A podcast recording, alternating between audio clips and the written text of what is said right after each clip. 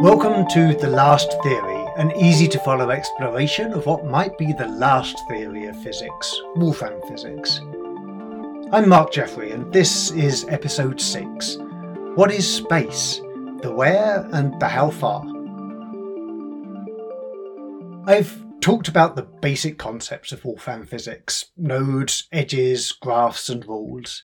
I just threw these concepts out there no explanation, no rhyme, no reason.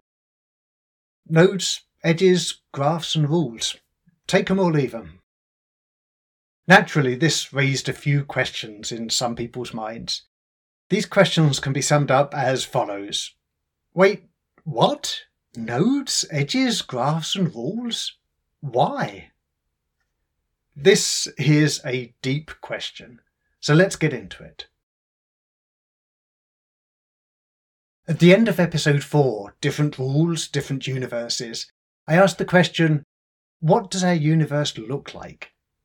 If we're going to satisfy ourselves that the nodes, edges, graphs, and rules of Wolfram physics are a true representation of our universe, we need to be clear on what our universe looks like. When we look at the universe, what do we see? Well, here are a few things. We see space. We see time we see matter. Think of that stone I held in my hand last time. It's made of something, matter. When I dropped it, it fell through space. A short time after I dropped it, I caught it in my other hand. Space, time, matter. We could go into a lot more detail on each of these, but just recognizing that these are the things we observe in our universe is a start. If our nodes, edges, graphs, and rules don't look like space, time, and matter as we observe them in our universe, then they're not going to work as a theory of physics. Space, time, and matter aren't the only things we see in our universe. We also see life, we see consciousness, we see meaning. These things are more important to us than space, time, and matter who cares about falling stones? What we really care about are the higher things life, consciousness, meaning. Here's the bad news. These things may be beyond the scope of any theory of physics, let alone theories as fundamental as Stephen Wolfram's. But here's the good news I'm not going to cop out entirely on the questions of life, consciousness, and meaning. They're too fascinating for me to retreat into narrow reductionism. I'll return to them in future episodes. In this episode, however, I'm going to focus on the first of these three fundamental things that we see in our universe space. What is space? What does it look like? We're taught in school that space is three dimensional. Imagine for a moment, though, that you hadn't been taught in school that space is three dimensional. How would you think about space? Here's how the Polynesians, who navigated their way by canoe between hundreds of Pacific islands, once represented their world. And you'll find a link in the show notes to a picture of a chart made of straight and curved wooden sticks, with shells along the sticks in places bound by grass fibres. These days, our maps are so precise, with every location plotted at exact longitudes and latitudes, that we forget how the world once appeared to us. The Polynesians represented Pacific islands as points, and the ocean currents between those islands as lines between those points. You might notice a passing resemblance between those stick charts and the nodes and edges of Wolfram physics we've been exploring in the last few episodes. The nodes look a little like the shells representing islands on the stick charts, and the edges look a little like the sticks representing the routes between them. Let me be clear the graphs of Wolfram physics are on an entirely different scale from these stick charts. The routes between the islands on the charts represent distances of maybe 100 miles, around 10 to the power of 5 metres. The edges between the nodes on our graphs represent distances of, who knows, maybe 10 to the minus 100 metres. 10 to the power of 5 metres versus 10 to the power of minus 100 metres that's an unimaginable difference in scale. Still, it's promising that some of the graphs of Wolfram physics show some of the same characteristics of space that we see in those beautiful stick charts. Let's dig a little deeper into what those characteristics of space are. Characteristic number one is position. In our universe, things have positions in space. Take any one of the shells on the stick chart.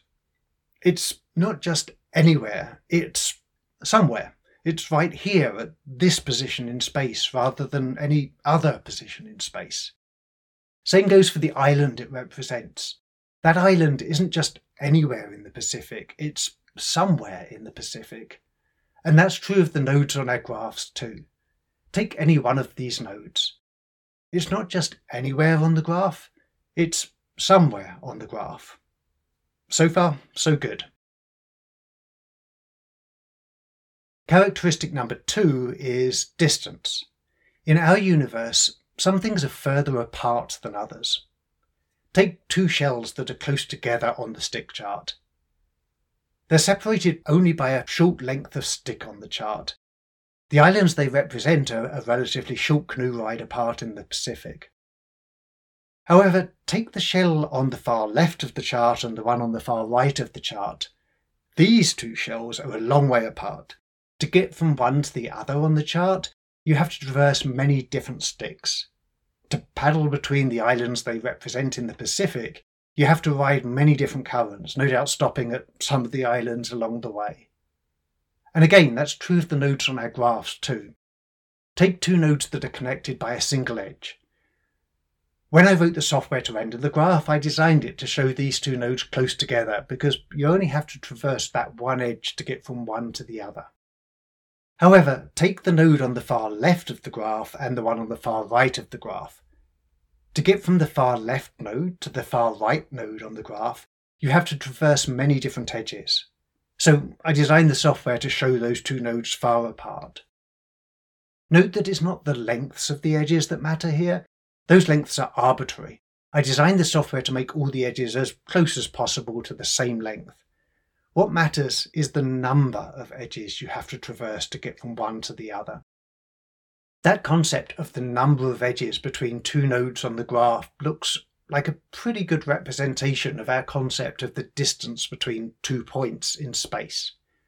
So, again, so far, so good. Position and distance aren't the only characteristics of space we'll want to reproduce in Wolfram physics. And space isn't the only thing we see in the universe that we'll also want to see in our nodes, edges, graphs, and rules. There's time too, remember, and matter, not to mention myriad other aspects of the universe. Still, position and distance are a start. We can look at some of the graphs of Wolfram physics and immediately recognize at least these two fundamental characteristics of space in what we see. Some of our graphs, at least, look a little like space as we know it, space as the Polynesians once represented it in their stick charts. So, why nodes, edges, graphs, and rules? Because they look a little like our universe. Of course, the nodes, edges, graphs, and rules of Wolfram physics are going to have to look a lot like our universe if it's to be a viable theory of physics. We'll get there.